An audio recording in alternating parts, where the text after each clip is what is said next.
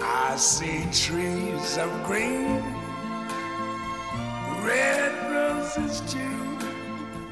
I see them blue. 欢迎来到后浪剧场。后浪剧场是一个由后浪电影学院编辑部发起成立的空中剧场。我们依托于后浪电影学院和后浪剧场两大品牌图书，邀请影视和戏剧领域的创作者与观赏者、教学者与研究者、爱好者与评论者，与我们一起观察和反思当代社会的艺术创作与文化生态。试图接通一线创作与理论总结、本土经验与国际潮流、创作表达与聆听鉴赏。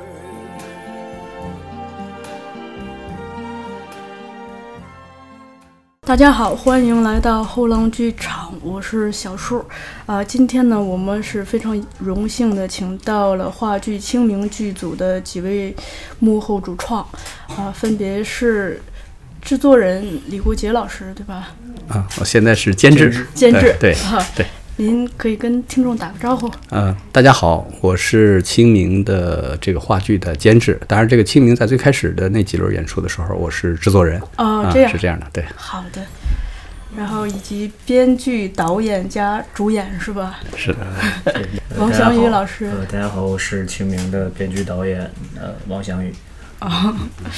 还有就是呃，主嗯演之一张威老师。哎，大家好，我是张威。在正式开始之前，先播报一则演出信息：话剧《清明》即将在二零一九年四月二十三日到二十五日在北京龙福剧场演出。欢迎您在本期节目下方留言和本期话题互动，我们会选取五条走心留言，邀您观赏四月二十四日场的演出。呃，三三位里头，我应该呃见过最多的是张威老师，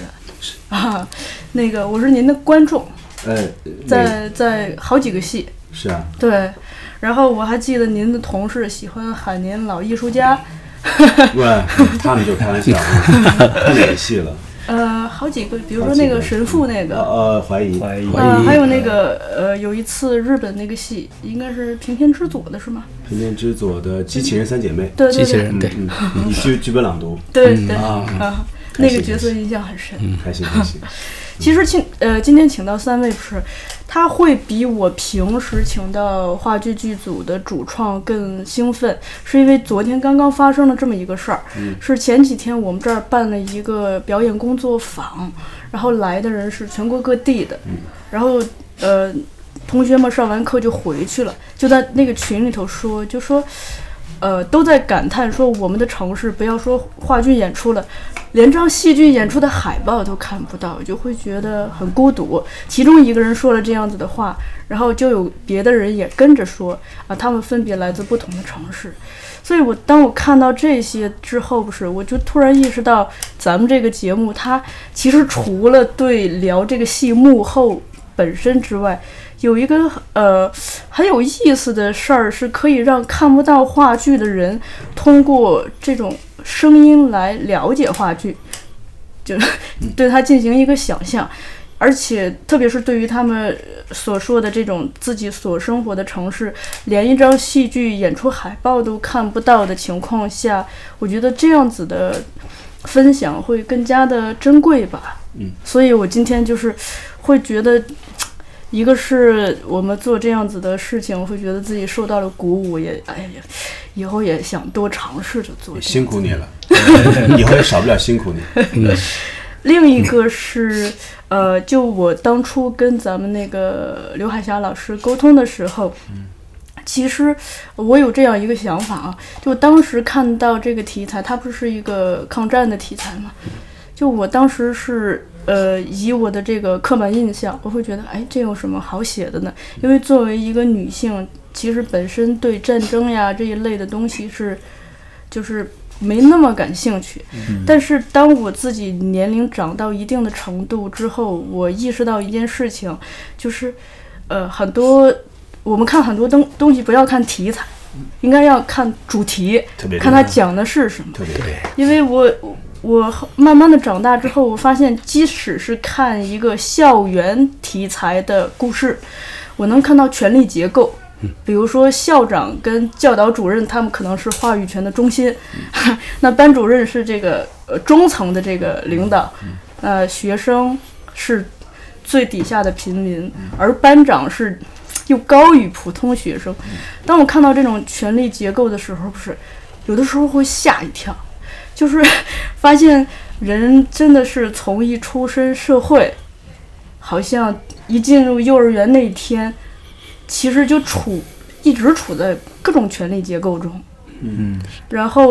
呃我们现在在公司也是这样嘛，就每个人的个人意志并不能获得充分的自由，一定会受到这样那样的限制。所以，当我看到咱们这个戏表面上是一个战争的题材，但实质上在探讨个人意志在这种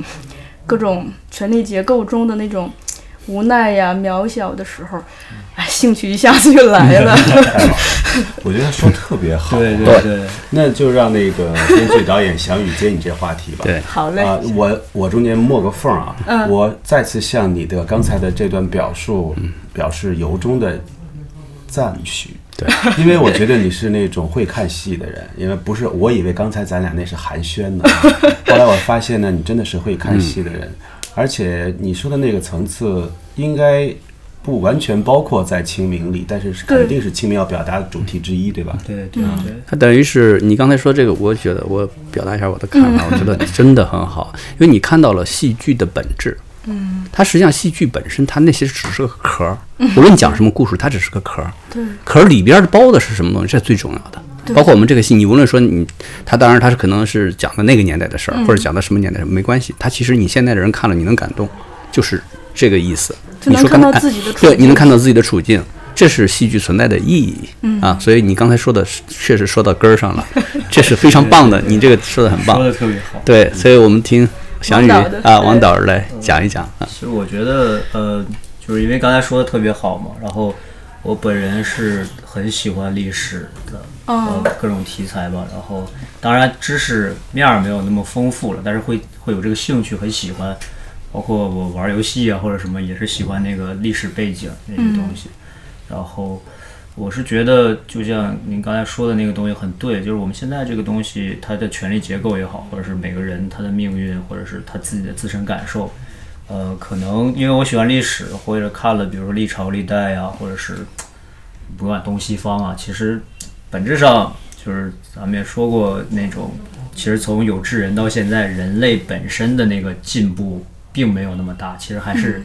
还是一样的东西。然后人都是那些人，人性都是那些人性，只不过可能那个是皇帝，那个是臣子，那个是什么天皇，那个是什么，那那都是表象了，就是外面的形式。所以可能呃，每个朝代都会有相似的地方，然后每个时代都会有相似的地方，所以所以它这些相似点可能就会，不管是哪个题材吧，哪个时代，都会让观众也好，让创作者也好有一个共鸣。嗯可能都会有相似的东西，就包括像《清明》里边儿，就像你刚才说的那个学生啊、什么班长啊这些教导主任啊、老师啊，就是他也会有这些。呃这些地方去体现不同的位置，然后他们不同的生存方式或者他们不同的思维方式，就是就是我们可能也常会说，比如说要求一个小孩儿或者是要懂事儿一点儿，或者是之类的，要老师是吧教一个孩子说你要懂事儿一点儿，但实际上他在学生那个位置，他就不能他就没法那么懂事儿，他也不应该那么懂事儿。可能如果他到了变成那样懂事儿的话，他就失去了那个学生的那个作用了，可能对吧？就就是小孩儿小孩儿班里边大家互相闹吵吵嚷嚷，所以才需要你的老师或者家长去去做你这些的工作。如果所有的小孩儿都站到校长那样一个高度，都那样，就是好像世界大同，然后特别就是一片祥和的那种，好像又觉觉得这个是就不真实了，可能啊，我觉得这个其实也是跟跟听众的一个分享。我觉得，呃，以前我们有个老师讲过，他说，呃，就判断一个人够不够专业啊，就比如说他他是制制片人跟你聊聊剧本，他如果说一上来问说，哎，你这是一什么题材？这人基本上就不不太专业。他他应该就是，如果真正关心这个故事的表达核心表达，他他应该去去问说你这个主题是什么，你想表达什么样的东西。这个是因为题材的话，就同一个题材，我们也可以对它进行不同的主题的表达。但是可能就在咱们国内的整体的这个教学环境和观众的刻板印象里头，这些东西被强调的不是特别的多，所以有的时候人们会模糊这两者之间的东西，而且经常会用题材来取代主题。我自己小的时候犯过一些错误，我印象非常深。我有个学姐说你喜欢看什么样的电影，我当时就说当代题材。因为我觉得跟我的生活离得近，就那个时候，就比如说动画片儿，或者是一些这种科幻的，我会觉得啊，离我很远。但是我后来发现啊，我自己当时回答的时候有多么的幼稚， 因为，呃，他比如说当代一个题材，比如说他讲什么杨善洲的故事什么，但你可能觉得他其实离我们很远。很远。但如果他讲的哪怕是一个那个押井守那个工工壳机动队是吧？嗯，他那样一个故事，但可能恰恰跟我们自己的当下的处境是联系的非常紧密的。对，其实戏剧故事，我那天看到一句话，就是说戏剧故事是生活的诗意嘛，就是这个诗意本身来讲的话，就是通过淬炼、升华，还有在个性的诠释来达成的。你说那特别对，其实题材本身它是一种归类，那对，种归类不能够左右和概括所有人的观赏的习惯。对就像我们那个，你像我眼前看到后浪的这个书架的时候，我肯定第一眼看到的是我熟悉的、认得的、感兴趣的字，然后我才会看到，就是说啊，哪些东西你们是怎么排排放的书，然后哪些东西，甚至我会猜哪哪本书会被经常的抚摸过。就就从理性到感性，嗯，那么我觉得你你那个分类的方法也不也不能算幼稚，是包括我现在也会这样。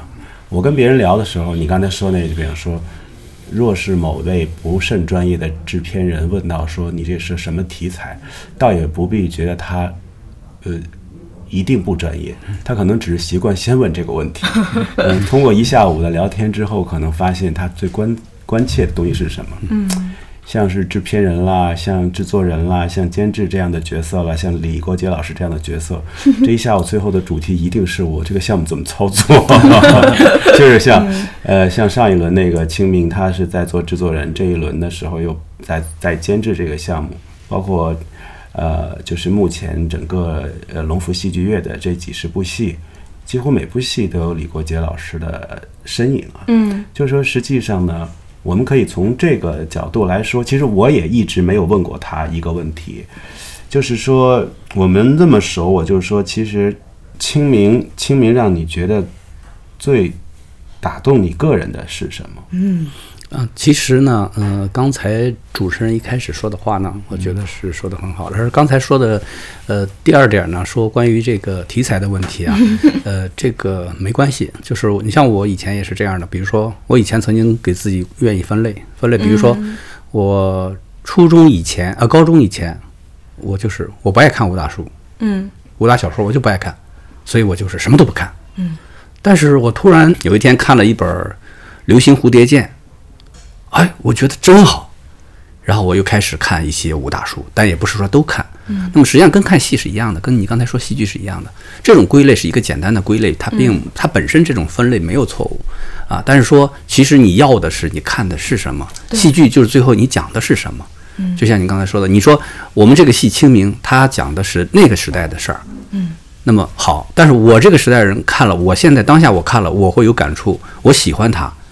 啊，我来给他做制作人也好，后来包括现在做监制也好，那就是他打动我了，嗯，啊，打动我的在于这个戏的特殊性在于，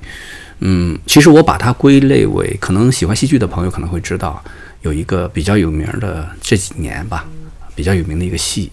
叫《蒋公的面子》，那么我想呢，它是另一个版本的，类似于这样的，也是讲民国时候的事，但是它讲的是民国时候，但它反映的是当下人的对一些事情的看法，嗯，当下人的一些心态，这个是你就觉得离他不远，离他就在你身边儿，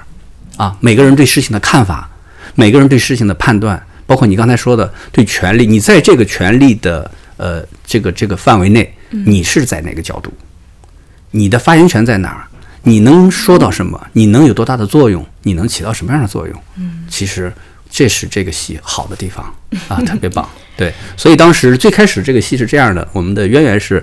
最开始我是呃先看到剧本以后，我们是先朗读的，嗯，先剧本朗读，在鹏华剧场进行朗读啊，然后后来再一步一步把它做出来，嗯、啊，做到现在是这个样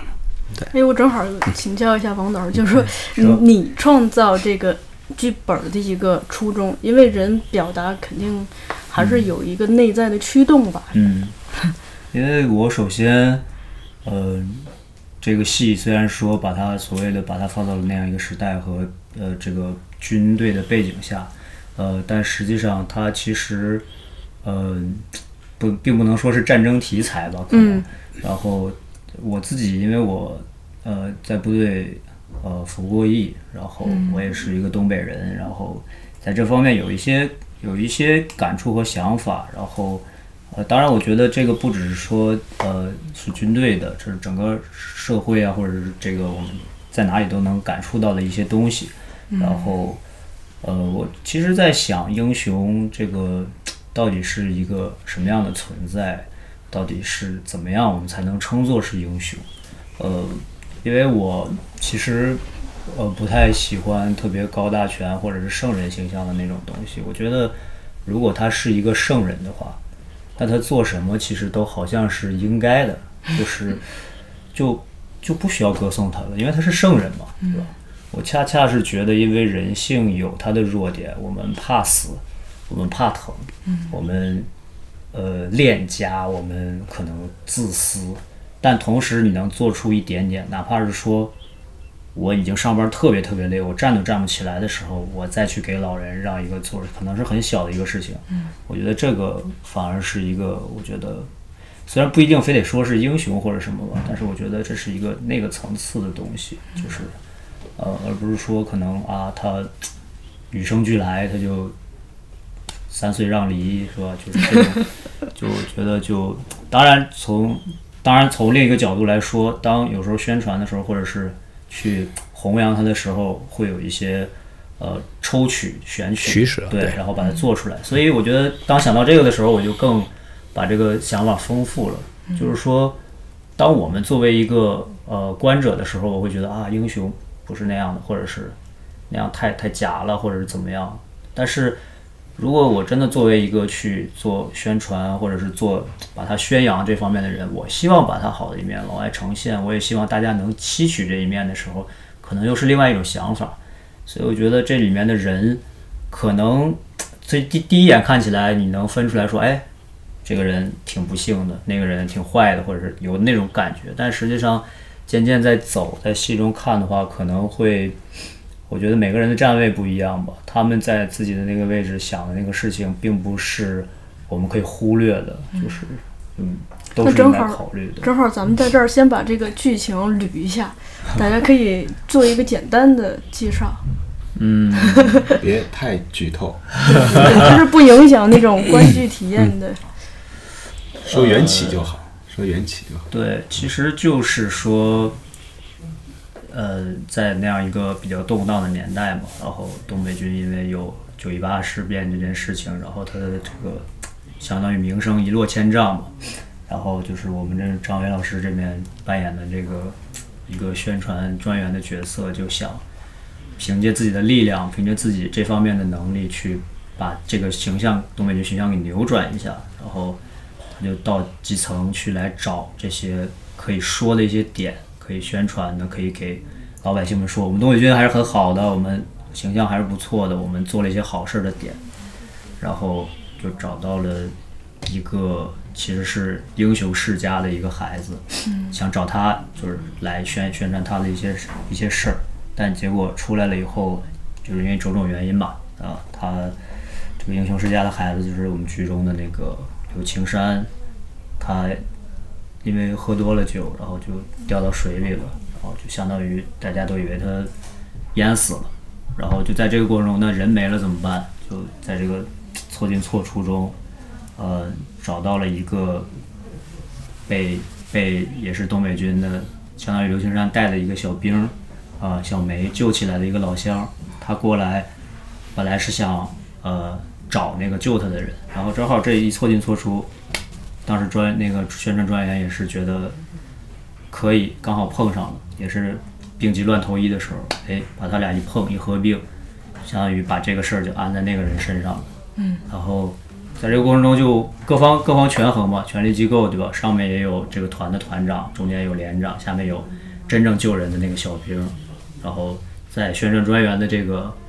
斡旋之下吧，相当于各方达成了一个一个共识，然后其实这事儿就 OK 了，然后也是写了报纸啊，报上级了，就往外宣传了，但结果就是说这个本来以为淹死的这个人活着回来了，所以就可想而知后面就是各种各样的，对各种各就样的。是我演的这个宣传专员穆子明，他就非要立一个英雄和榜样出来，因为当时东北军的名声岌岌可危，大家都觉得你们不打鬼子，你们同时对老百姓也也不太好，你们到底这个军是吧，还有什么可以存在下去的必要？在这种情况之下的，可以说其实每个人的动机没有特别的恶劣的，但是同时也都很复杂。我下来非要硬拔一个，那其实就闹笑话了。嗯，我拔起来的这个孩子是根红苗正的一个英雄世家的孩子，但实际上他没有参与到救人中。嗯，真正参与到救人中的就是翔宇演的这个小梅梅明川的角色，她反而被剥夺了当这个英雄的机会啊！要张冠李戴给那个对啊，那个英雄下去吧，这个就是平凡下去吧，嗯，就造成了一个事实和呃真相本身，所谓事实和真相本身啊、报纸上和报纸和生活中的错位，嗯，后来的局面就大家没有一个人可以出来善后了，呃呃，被被死去的人活着回来，然后没有死的人又无以为无以为靠。那结果大家，我特别喜欢他这个剧本在后半部分的高潮的东西的时候，如果大家有兴趣去剧场看的时候，自己去体会，他没有真的拘泥在这个事情里面，呃，就是来回趟浑水。嗯，他其实生发到了一个，就是说，每个人背后都有很厚重的，甚至是很悲凉的历史，家与国嘛。啊，在那样一个年代，没有人不被裹挟进去，每人都是一片血泪史。呃，说起来都是很惨的，但是依然要为某一个一定要树立起来的所谓英雄去服务，去说假话。所以清明他的那个卷首语是什么？就是献给献给无名英雄和爱他们的人。对，对我很喜欢这句话，就是任何的英雄形象、榜样都不能替代活生生的人的心。嗯，虽然可能在那个集体中，像你说的一样，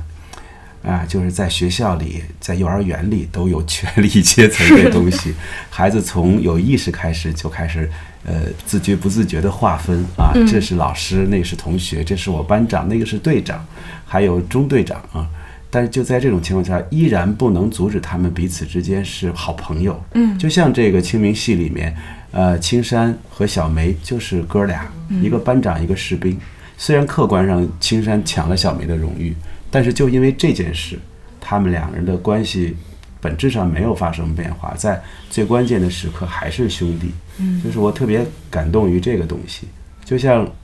呃专员和团长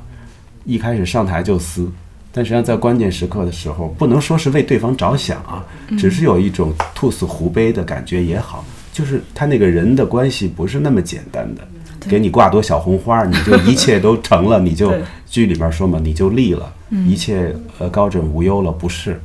所以我我相信，看这个戏的观众一开始可能抱着比较轻松的感觉去，有些乐子，嗯，台词上挺诙谐的。因为它是一喜剧，是吧？对后来呢，未必就这个笑容能保持到最 后。嗯关于这个权力结构，我还想补充一点儿，是因为有的时候这个事儿吧它不能就细思极恐。 有的呃，那个我记得我上学的时候跟室友聊天儿，他就他比我早熟，他说你想想，我们的权力结构从幼儿园就开始了。嗯，比如说呃，学习好的是是一种那个可以获得一种高一高一点的这种福利或者是那种关照嘛，以及呃家长背景比较强硬的也可以获得。那剩下这种学习又不好，家长爹也不给 不给力的这种人，就是但哎你长得相对弱好看势也可以啊，对，还有长得好看， 老师单纯喜欢你的颜值也是对可以的。嗯、对，然后他说，你看这些东西，就是他在幼儿园是这样，在小学、初中、高中也是这样，到了社会上其实还是这到样，了公司单位依然这样，还是这样，就业务素质好，长得好，嗯或者是呃，有关系硬有关系硬，对，所以阳光底下无心事嘛。但是我们一定要在这无心事里面再发掘出心事来。呃，就像李老师刚才说的一样，其实好多题材写到现在没有什么新题材了，嗯，但只是在相同的故事里可以有够，就是创造出不同的况味，这是戏剧人的那种。哎，责任吧。我刚才特别喜欢你那位朋友说那句话，但是我又觉得挺挺感伤的。他说他的城市没有一张戏剧的海报，其实就是在我们现在生活工作的这个为之奋斗努力的城市，也依然不可能到处看到戏剧海报。你要看到戏剧的海报，体验这样的氛围，得去特定的地方。你比方说，我要我要去呃国画、去仁义、去龙福，嗯，去那个地方，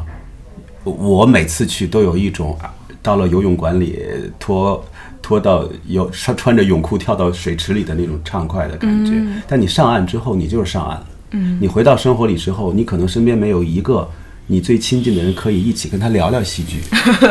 我跟我爸妈就嗯。他们啊，你做的是有意义的事，他很理性的理解你这一点啊，但是感性的来讲，他还不太明白你们这是怎么了，是吧，李老师？就是你们这是怎么了？为什么这么投入？出什么事儿啊了？是的，因为说到海报呢，其实这样我自己亲身经历一个事儿，就是，呃，春节前，呃，四川的一个朋友，成都一朋友，嗯，他要做什么？他可能要做一个类似于像培训这样的东西，他就跟我说，戏他剧说培训啊，对，他说，廖老师，啊你那儿接触那么多戏，你有好的海报给我一张，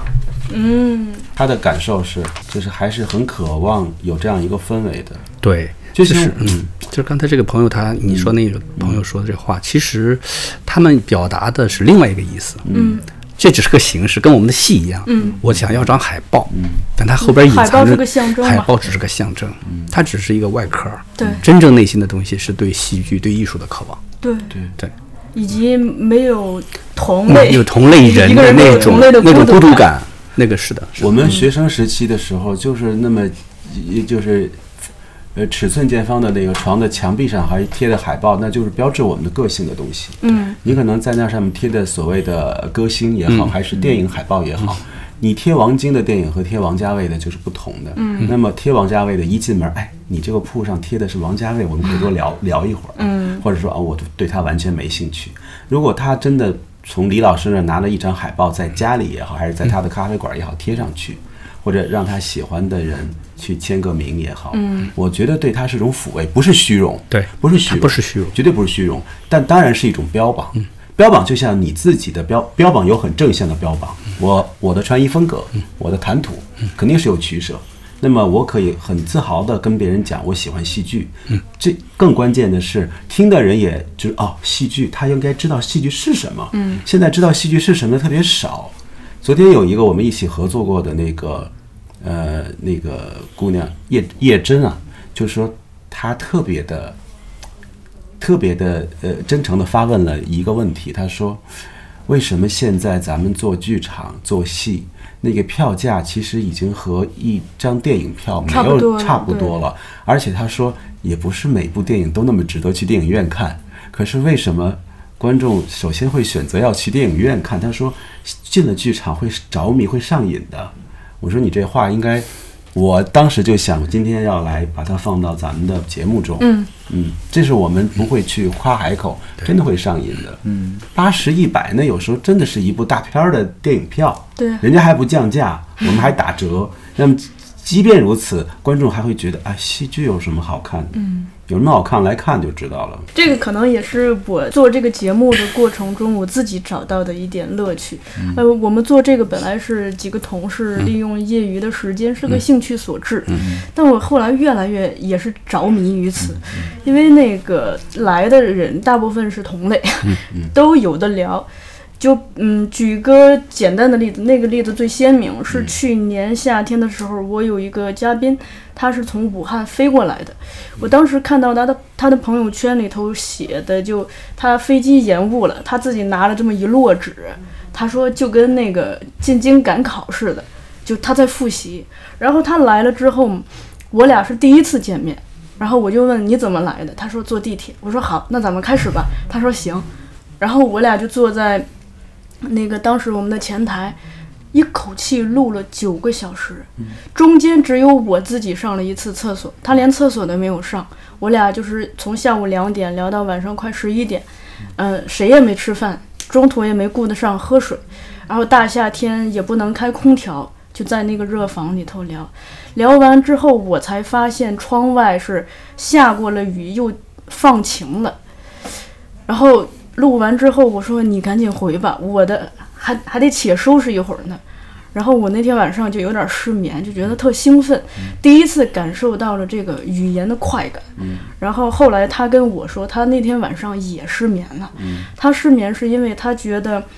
他大约有十年了，从离开北京回到武汉之后，就没有跟人这么聊过天儿。所以这九个小时等于把他这十年的东西，呃，正史、野史什么的全全表达了出来。后来我们那个节目剪成了好多期，从秋天播到了冬天，一直播到了春节之后。 那种渴望，就是说，不管是艺术还是表达，还是自己心里那个东西，我觉得很多时候在我们现实中是有一个错位，就是可能，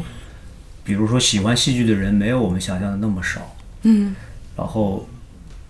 戏剧演出也没有有些人想象的那么少。我觉得那个东西可能就比如说我们这个节目或者是一个海报，可能它像一个火把一样，就你在黑暗中，其实你不知道谁在找光明或者谁在找路，你也不知道他喜欢不喜欢，你也他也不知道你喜欢不喜欢，甚至他可能都不知道有火这个东西。但是你把它举起来了以后，可能大家就会趋向这儿，然后发现啊，你也在，你也在，他也在，就是这种东西可能。包括有很多我们说，或者是小城市，或者是包括我家也，虽然不能说特别小的城市吧，但这这些方面也是比较落后的。就是你在那样一个城城市上生活，你无法知道你喜不喜欢戏剧。像我在大上大学之前，我没有接触过任何舞台。嗯，我那时候非常喜欢电影，然后我在大学去去加入戏剧社的时候，也是本来是喜欢电影的，然后喜欢表演，但是你到了舞台，确实这个东西是不管你是看的还是上的，确实会上瘾，那个那个感觉特别妙，妙极了。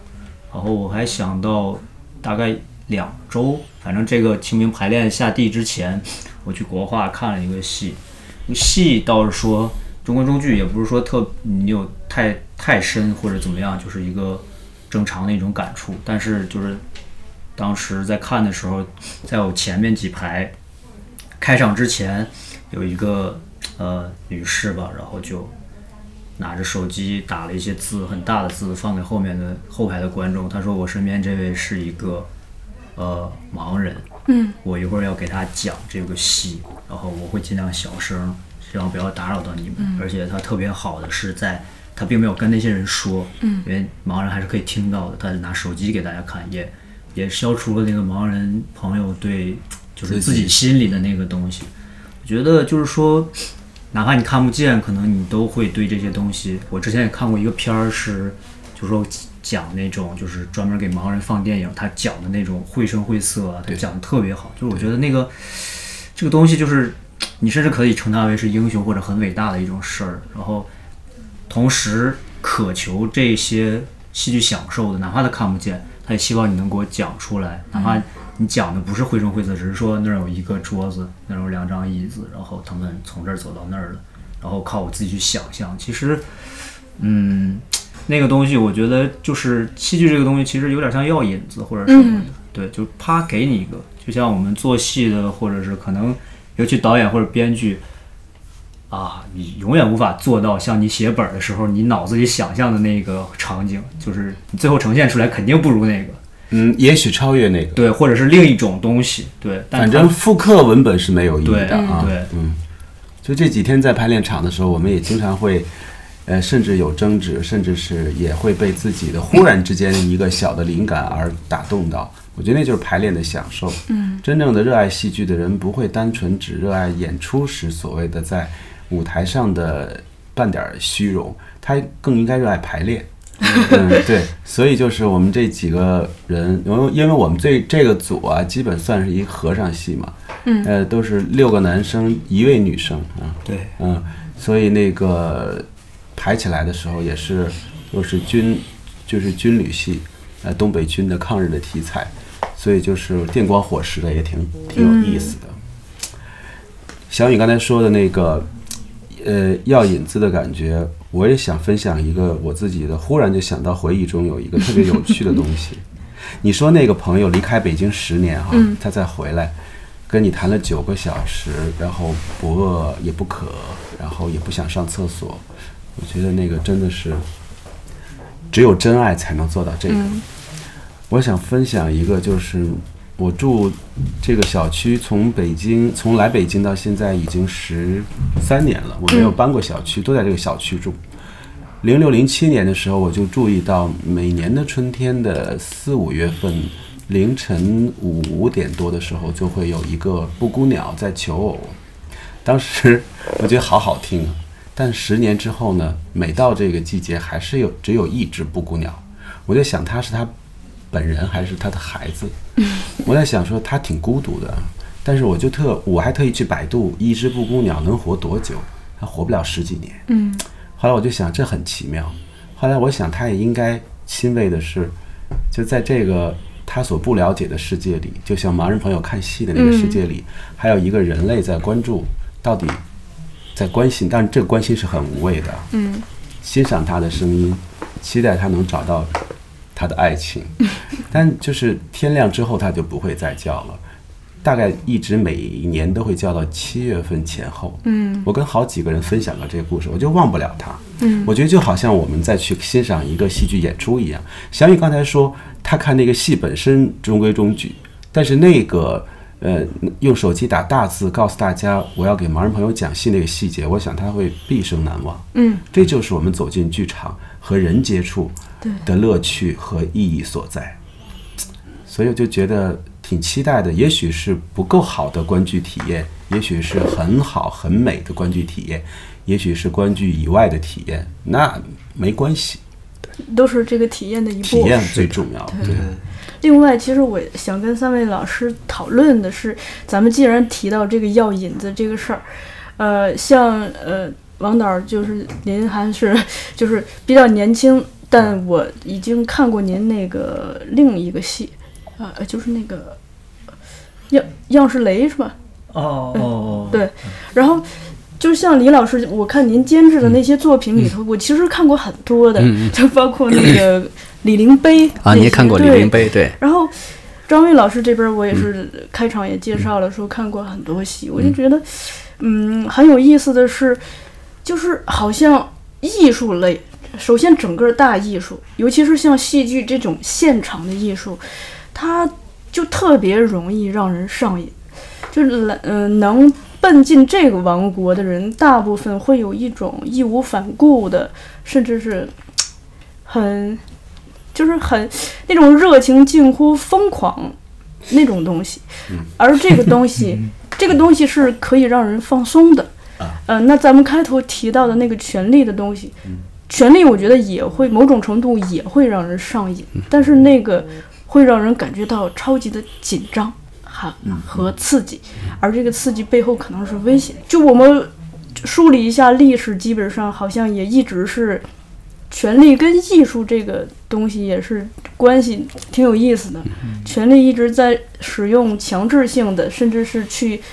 呃非不那么照顾人性，而更多的照顾社会性的去执行它的意志，而艺术又总是在权力的缝隙里头去抚慰。关注每一个个体，而不是那些时代中的集体，或者是被时代浮现啊、呃被浮时代书写出来的英雄，他更关照每一个个体内心的那种非常细微的、微小的东西。我觉得这个很有意思。也有第三种，就是用自己的权利去表达极其私人化的情绪，然后呢，也像嗯呃布谷一样孤独的寻找知音嘛。宋 徽宗站在这个千言万瓦之上，他关于还这要个画这个这个个问题是这样的，呃我说两个事儿，一个是刚才小雨呃小颖说的那个呃火把的问题啊，其实我是有同感的。我原来是在一个大单位，那单位大概反正是就是在编的人吧，得有近千人。很大，啊，那这样的话呢，我不知道谁喜欢话剧，嗯那因为平时没人聊，对，但是我会经常去看话剧，那么偶然的就会在剧场里遇到我单位的人，这时候我们原来不熟，但因为这个，我们现在还依然是好朋友，有了共同因的为秘密，有了共同的语言，然后我发现哦，原来你也喜欢看话剧，这样的情况在我们单位有三个人，嗯加上我是四个人，这样的话我们就会抱成一个小团体，嗯然后有什么好戏互相沟通，然后说哪儿有什么戏啊？因为过去那会儿它不像现在这个自媒体这么发达，那会儿没嗯有自媒体啊，顶多了就是在网上看看大麦网，顶多了看看报纸，北京晚报上面登的那个演出信息，或者我们到那些官网上去看一下。就是基本上就那几个剧场，那会儿也没那么多剧场，就是我觉得确实是这样。当大家，嗯，你会发现，就是说，呃，实际上喜欢话剧的人并没那么少。嗯嗯，就是这单位时还好多跟你是同类人，但你是不知道而已。嗯啊，然后你刚才说的关于这个戏剧的呃，就是这个权利等等这个问题，它其实这是由话剧本身来决定的。为什么？因为话剧在中国才一百一十几年，嗯啊，零七年到现在也就一百一百一十二年，它是个西方来的东西，就是话剧。它西方来的东西，西方的东西，它西方是讲究个体人性的东西，就是追自我的个人的感受，就像你看的好莱坞的大片儿一样，它一定是讲一个人或者一个英雄或者一个主人公他个人的一个东西，但他表达的是全人类的东西，啊，这是由他话剧的来源，它所以目前我们的正常的大家能看到的大多数的话剧，它实际上是讲个人的感受的，而不是讲大历史的。当然，大历史的那些类型也有啊，国家的一些做的一些一些那些呃，咱们叫主旋律的一些话剧，它当然它也有存在的必要，嗯，它有存在的呃这个意义，但它是另外一类。但大部分的咱们在剧场里去看的都是，你看到剧中的人物，你就想到自己，是这样的啊，这个是戏剧它话剧本身的这个那个，然后呃嗯，对于舞台剧整个戏剧来说，其实它是包含的还有另外一个大的中国中国传统的戏曲，对吧？中国传统戏曲的发展，实际上它的最大的作用是教化作用，对吧？老百姓可以不识字儿，他去看戏能看懂，对吧？戏里讲的、戏曲里讲的是什么？都是那些你说的统治阶级需要的，对吧？忠、善、孝，都是这些。索林囊。对， 都是这样的呀啊。然后仁义，嗯啊，中国传统的戏曲、传统的故事，那个舞台，他教老百姓怎么做人，怎么跟这个国家处理关系，怎么跟朋友处理关系，怎么跟自己的父母、兄弟姐妹处理关系。那时候教育程度很有限，哈对，那会儿并好多老百姓是不识字儿的，甚至连自己的名字都不会写，但他能看懂戏，他能知道这里边讲的是什么。所以这是中国传统的戏剧，就是我们如果现在叫大戏剧，其实主要是两大块儿嘛，一块儿中国传统的，一个是从西方的舶来品，所以他们的之间的区别也比较明显。啊，不仅仅是形式上，它其实从内容，从他对这个社会的呃意义，它其实也能明显的能看出来，啊，是这么一个状况。对，就现在传统的一些戏曲，可能对现在的一些觉醒的那种自我意识的人来说，他会看的比 较，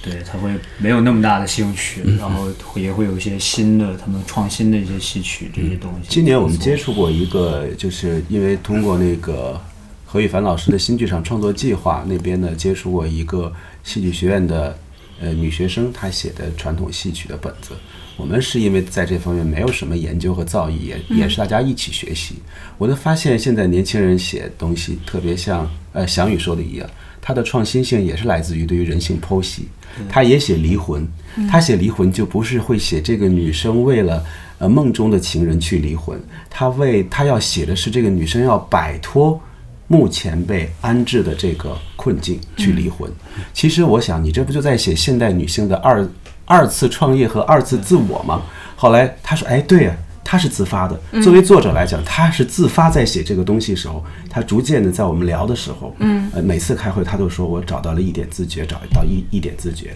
就这个戏，呃，今嗯年四月底也会在西区有朗读，呃，他也是希望大家能够看到。我觉得，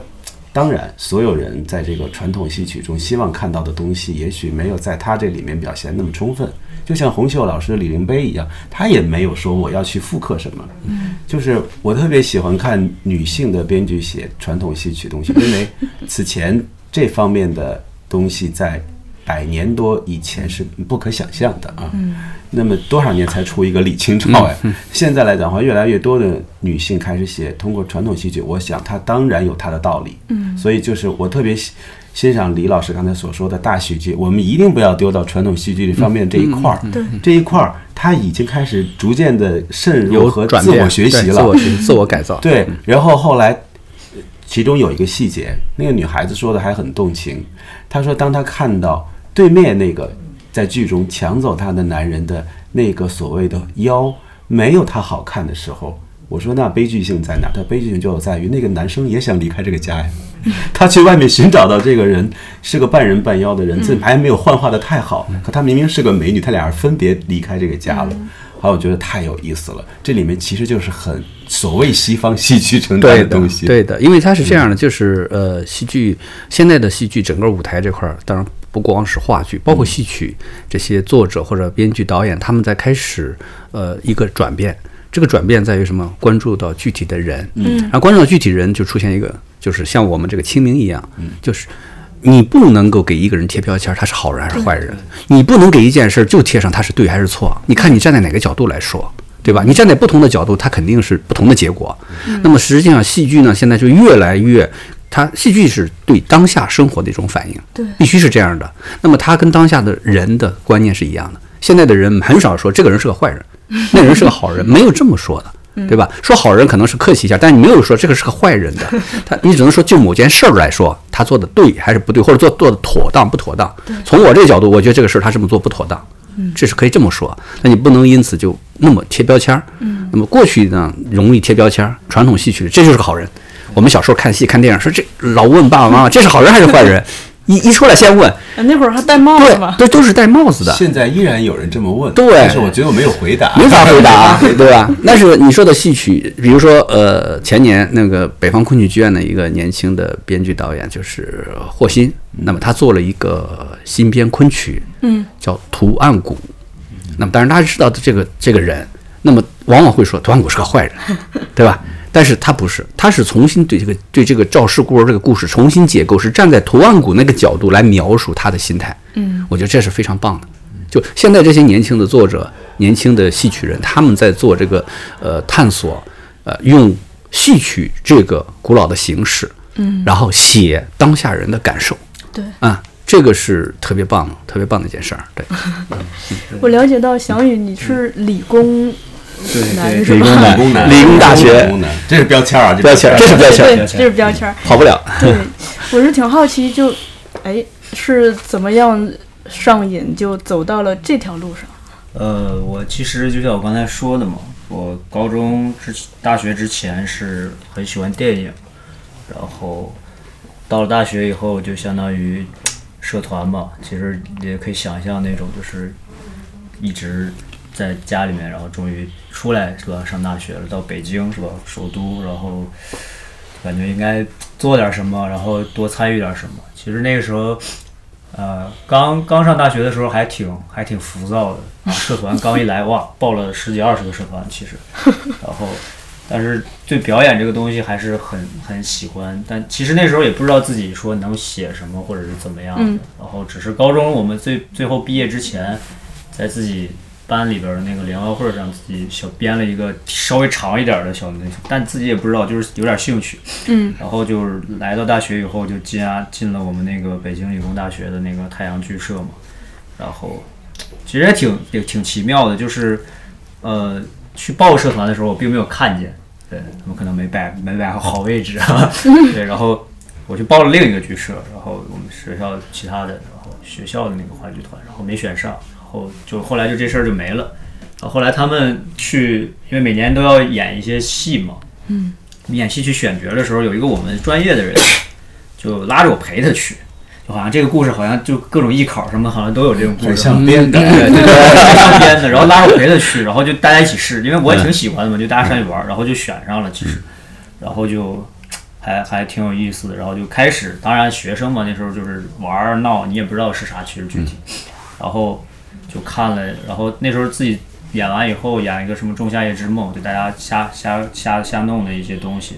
然后又然后看了别的剧社的戏，觉得啊，好像比我们那个好。 但那时候不知道是他们也是改编的，就是那个就是什么床阳台上的尸体那个东西，就觉得啊、觉得那个结构啊什么做的好好，然后以为是他们自己写的。那个剧本好，啊窗户上的是对对对，就是啊那个就是确实就是以为是他们自真己好写的，然后就觉得那我们也应该多写写，就是然后就开始自己写，当然写的肯定那时候远远不如这个这种东西，然后就嗯开始觉得自己写一些，然后导一些，然后就是慢慢的这么走吧，反正就是上舞台确实会上瘾，然 后对，就就在这个中间，其实我挺挺我自己挺。也不是说特殊吧，挺挺分裂的，或者说我挺分得开的这种，就是我确实是一个理工男，学校来说是理工男，但实际上我偏科特别厉害。我我高中的时候就数理化特别差，对，语文外语比较好。心里住着一个文科 生，然后其实我们高一到高二分文理的时候，就是都会，就是都会，他们都会说我肯定学文嘛。嗯。然后后来就学了理，然后那时候还就比较传统嘛，然后嗯太厉害了啊！也不是说小学里就学理的，嗯对呀，对啊呀，但是其实学的很差的，然 后数理化还是很差对的呀，。那也北理工嘛。对，然后就是正好考上北理工，就一下子就理工男，就然后这个啊正好东西考对就上北在理正好工那时候是考国王生嘛，就是分儿会稍微低一点儿，嗯然后就在那嗯儿。但其实专业课，其实说实在的，大学就是水的不得了，挂了好多科，就完全物理是最差 的。完那全怎么不会毕业的？怎么毕业的？他说那个怎么毕业的？他说那个就是大学里面考剧社的那个经历，你们俩有吗？没有我没有，没有。我想起来我一个特逗的事儿，呃，我在大学里面考剧社的时候，那个时候是也没有《仲夏夜之梦》这样的剧嗯目，要为了学校完成任务，呃，呃，当然也不错的剧目了啊，大家因为学习很多，万水千山这样的戏。然后呢，哎，也是因为为什么总是会被同学叫着去陪考而选上呢？我跟你说啊，真正的喜欢表演的人，他是羞涩的，嗯，他总是希望被拎上去去表演。就是他内心里是希望被他动的，挺羞涩对的是，被动。然后呢，我我也忘了我是被叫去的还是我自己去的，反正我不是冲上去的。嗯，那去了之后呢，我们那个剧社的那个当时的呃大学话剧团的团长说。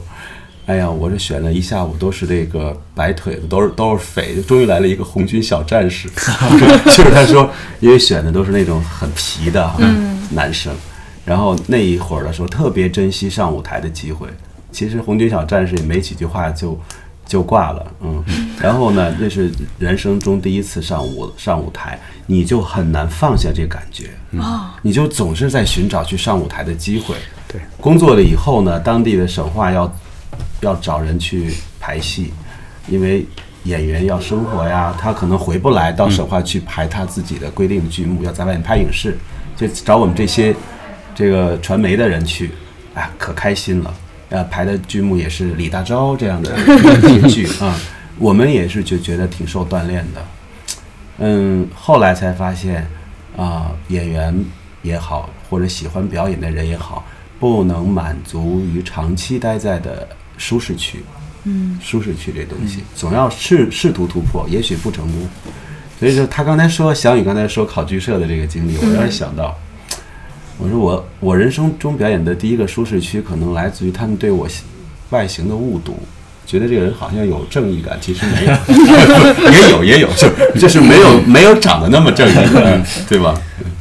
就那种感觉。嗯，但这个我觉得可能就是你看刚才大家聊经历，其实是它一定是有那么个原因，嗯，最终的那个原因，从心理学也好，从这个来说，它肯定是最早的时候有那么一颗种子，那个种子只不过什么时候发芽不知道，嗯对对吧？有的可能是十年，有的二十年，啊，像我的这个种子是在，因为我嗯我考大学考了两年，第一年没考上，我第一年考大学是考。中国传媒大 学，所以是还是有艺术这个东西的，自己还有心中有有有所期待的。当然没考上以后，第二年就彻底就转了，就完全完全变成了另外的行业。嗯，然后一直到毕业，毕业参加工作，就跟这个艺术就一点边儿都没不沾了。但偶然的一次去看话剧，一个呃大学的一个朋友请我去看话剧，然后把自己那颗种子就催熟了，催发芽了，从那儿就不可收拾。看话剧看了十年，嗯，就是我还没做话剧之前，看话剧看了十年，这个简直是，嗯，那几乎是就我家里的看话剧里的票根我都留着，都已经很多很多了，一个箱子是放不下的。啊就是说，嗯，最早的时候，每个人心里肯定都有那个种子，嗯，只是那种子什么时候发芽。有的人可能这一辈子我就再也跟他没关系了，但有的人可能有阴差阳错，或者到一个合适的时间、合适的阳光、合适的雨这个水分，它就会发芽。时间对太时机太对重要，，太重要了，这个东西。嗯时机不到的时候，真的你对也不也不用着急，也没有你啊办刻法 意刻意去追求也没有用。我认识他们就是整个这些这一群朋友这个嗯圈子的时候，我已经三十五岁了。嗯，然后此前的话，在北京待了有将近十年，也是屡次嗯曾曾经尝试，呃，就是接触戏剧圈。没成功，哦面试一次失败一次，面试一次失败 一次，嗯然后最后因为和李老师啊、翔宇啊这些人前前后后的，真的就像那个书里面说的一样，一群痴男怨女啊，前前年未了的感觉，你就哗哗哗全碰见了。对，然后那个何老师还何一凡老师还开我玩笑说，你这进来这两三年，恨不能把前半辈子没演过的戏全演了。嗯，有一种扔到碗里就是吃的那种感觉，你知道饥渴了那么多年啊，对的感觉。然后我羡慕的就是像翔宇他们还没有到三十岁的时候，就已经在这个圈子里了。他时间是非常好的财富，嗯特别好。就是我像我看我也羡慕更年轻的那种， 我也是上了大学出来有好多年，但确实还是放不下。你在部队可能也会，就是有好多次就觉得，我还不是说完全沾不上边儿，就好多次觉得沾上这点边儿就可以了。比如说部队的时候，你可能会有慧眼，对有一些晚会儿啊、小品啊，然后你甚至如果我再往那边争取的话，比如说我可以在宣传口就是主抓这些东西，去搞这些东西，有时候感觉可以，后来觉得不行，然后出来，出来可能又去一些比如说传媒公司、文化公司啊，或者有的剧场，在哈尔滨大剧院那块儿就是去做过一一个月吧，然后就觉得可能好像就可以了，一点儿边儿，然后甚至教育这些方面。然后后来又觉得还是放不下，然后就回回来北 京。然后对，就是就是反正就是看可能那个那个叫什么执念比较重吧。嗯，他说回到北京，你你你听到这措辞了哈、我想到你刚才说那个朋友离开北京到回到武汉，然后他再到北京，他一定感触特别多。嗯，其实北京是一个特别有魅力的城市。嗯，不知道为什么，可能就是艺术带给我们的归属感，让我们觉得对这个城市也有一种和北京本地的朋友不同的归属感。你可能是一种文化互相认同的归属感。嗯，他特别包容，比方说我们就来自各地。但是我们又成为特别好的朋友，因为这件事，因为这项事业。嗯，像今天下午我们在一起聊天的时候，没有预设任何东西。 对，那聊开了，到哪里就算哪里。嗯，其实这样的东西啊，千万别习习以为常，在其他地方或者是在某个城市，不见得如此发生。是，所以就是我我挺敏感的，我就捕捉到你说那九个小时之后下了雨，地面又干了，包括你们那种轻弹的感觉，从白天弹到晚上，特别美好。你说你再把它拽过来，再复制一下，当天我们再来个第二次吧，也不可能。嗯。不可能，可能俩人聊聊算了吧， 对吧？对有点算了。就像我喜欢一个戏，我去二刷的时候，对，也许哎，我怎么会喜欢这个戏呢？嗯，呃，或者说哎，我更喜欢这戏了，就不一样，就不能期待。嗯嗯，就是剧场的艺术就是这样，剧场空间的魅力就跟两个人聊天儿是很像的。对，交流感不一样，即兴的。嗯，张老师，您之前是广播的是吗？就是广播传课呃电台也干过，电视台也干过，哦，这样。然后就就疯了嘛，就辞职出来了，就出来了。从从从零六年在河北那边辞职到现在十三年，当时走出那个舒适 圈的时候，还是一个自认为是少年，其实已经快三十了。到现在来讲的话，依然内心还是有那份儿感觉、当时是什么动机动机啊。推自己啊出来的？嗯，动机就是对自己盲目自信，觉得我的人生不止如此。嗯、呃，其实他们都有， 他们应该都 有。我跟你讲，不就是不安分这件事各式各样，但不安分这三个字儿本身是一样的。嗯，你知道吧？所以说你此后所受的苦、受的难，以及是说你的纠结还有挫折，都是活 该。这个活该本身真的啊，就是说，人怎么样活下去才有意思呢？就是不不信邪，嗯，呃，稍微盲目点，然后听得进三五知己的劝诫，然后对其他的因与果有一种平常心，嗯，你这样的话，为什么像你刚才所说的一样？那么在所谓的呃公司啊，包括职场的权力阶层，他们越活越紧张。如果他们是艺术家，他们就不紧张，他们会觉得人性很有趣。嗯，我们就觉得人性很有趣。我们经常还会聊一些我们圈子之外的朋友。哎，有时候我说李老师那个人怎样怎样，其实没有恶意啊，就会觉得我发现了一种人性跟你分享啊。其实那东西来讲的话，你就几个月后发现，哎，变成了比方说翔宇的作品中的某个人。然后他说：“哎，很好哦，这个东西你用上了，这就是乐趣。但是在职场中不做艺术的人，他就没这部分乐趣。我们认识特别多的朋友，是他白天各有各的忙，嗯，有的是真的是金领儿、白领，有的就是说家里真的是衣食无忧，有的也是可能每个月发愁房租的问题，各式各样，但跟戏剧无关。嗯，就好像特别有意思，就是像仙境一样，夜色一浓，他们就来排练了。嗯，就感觉我们到现在，反正我啊，嗯，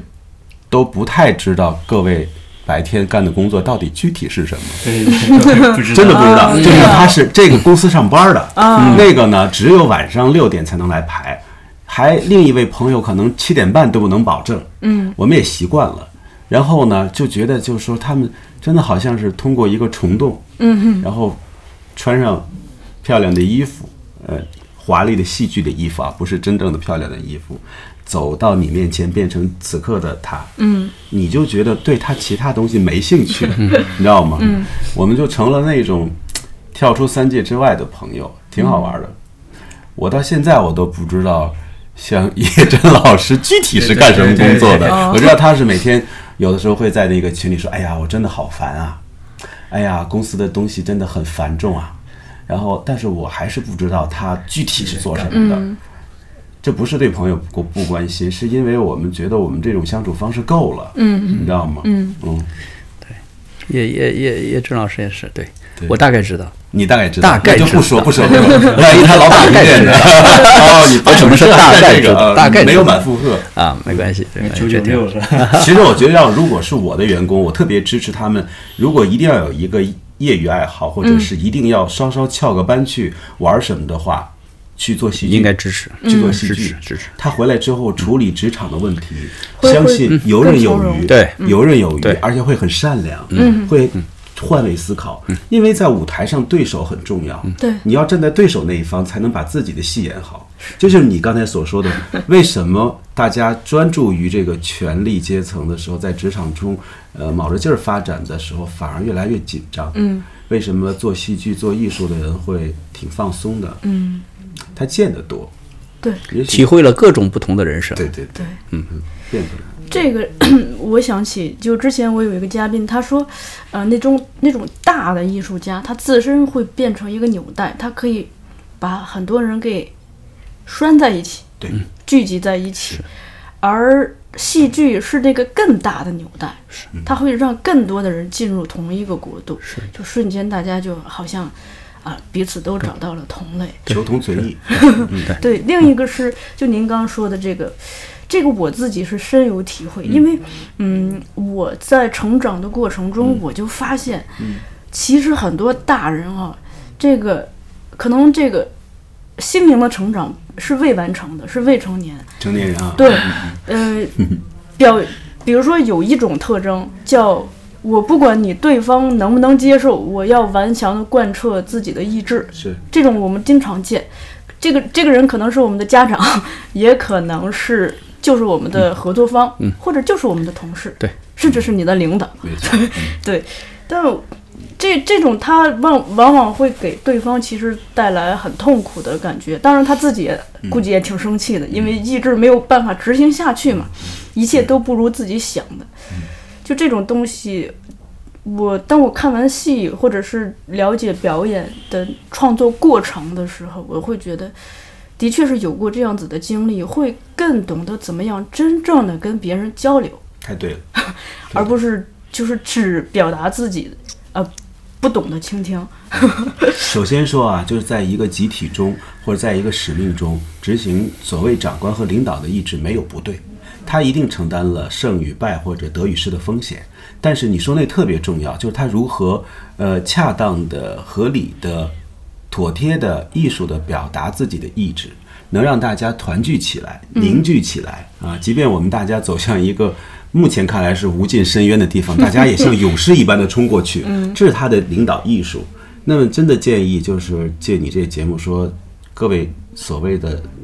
领导，在那个阶层的，不管你是呃一官半职也好，来学一下戏剧。其实戏剧里边的东西是特别丰富的，嗯嗯，有的时候就像就几招嘛，拍案而起啊， 顾左右言他，嗯，或者是说这个强制执行这些东西，嗯我觉得都不理想，嗯，都不理想。现在已经有了有的就是这个戏剧教育这方面的一些活动，然后有好多公司呢就请啊、团建啊做团建，就做戏剧这块儿的。我觉嗯们得还这接样过这样的活儿，对这样的领导很好的，挺好挺好的。他对真的是懂得他和懂得同这事个怎么对去交流，对嗯而且我，哎，对我还想到，有的领导他是喜欢在戏剧活动中扮演嗯那个他平时在职场中相反扮的演角不色，到的角对色他。相反角色对对，他以此来让员工解压。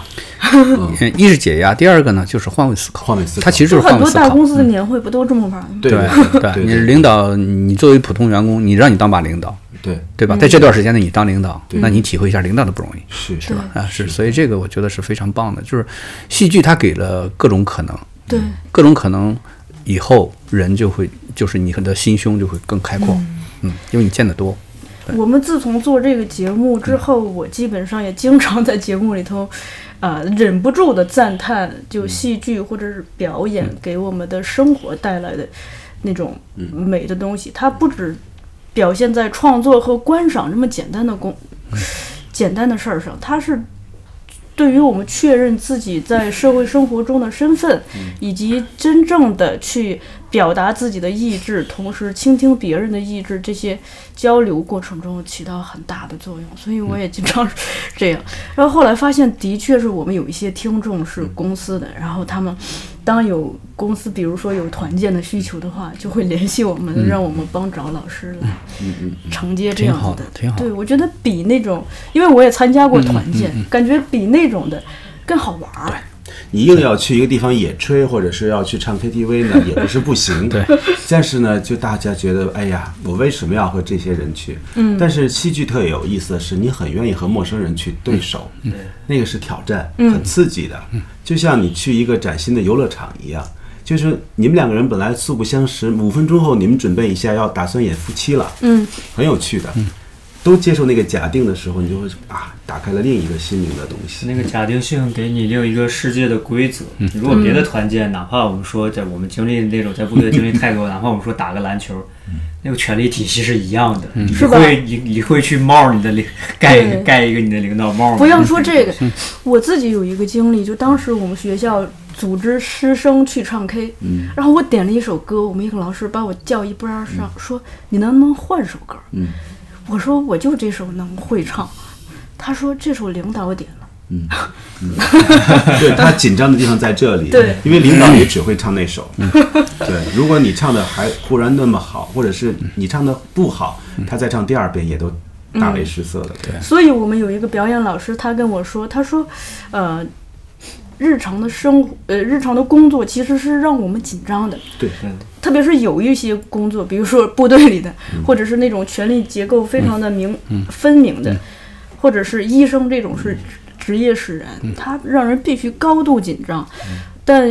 戏剧恰恰是让人放嗯松的。哎，你们有那个三四岁的时候在自己家床上演戏或者我从小这样，是吧？你也给是吧？给什么表演给大人表演节目之对类的对那对种？对不，我不是这样的，我从小是这样自个儿的，玩儿是吧？就是比如说我看电影，对呃，我或者看了老是这样戏，回家在床上，我妈我爸妈就在那边听，我自己在这边床上在在那儿唱，被子啊什么的，睡不着对，披披在那儿披看个着披个这被个单有儿，有有有披风对或者是袈裟我，会拿玩具，就是那种模型的去有个剧情。嗯我也有，去我也有嗯去，我也有。对，哎，这这个正好，因为是这样，嗯呃，上周日不是我们刚刚做了一个线下活动，嗯线下活动的主题就是跟大家讨论游戏。嗯我最近一段时间是对“游戏”这个词儿啊特别着迷，嗯因为我就想，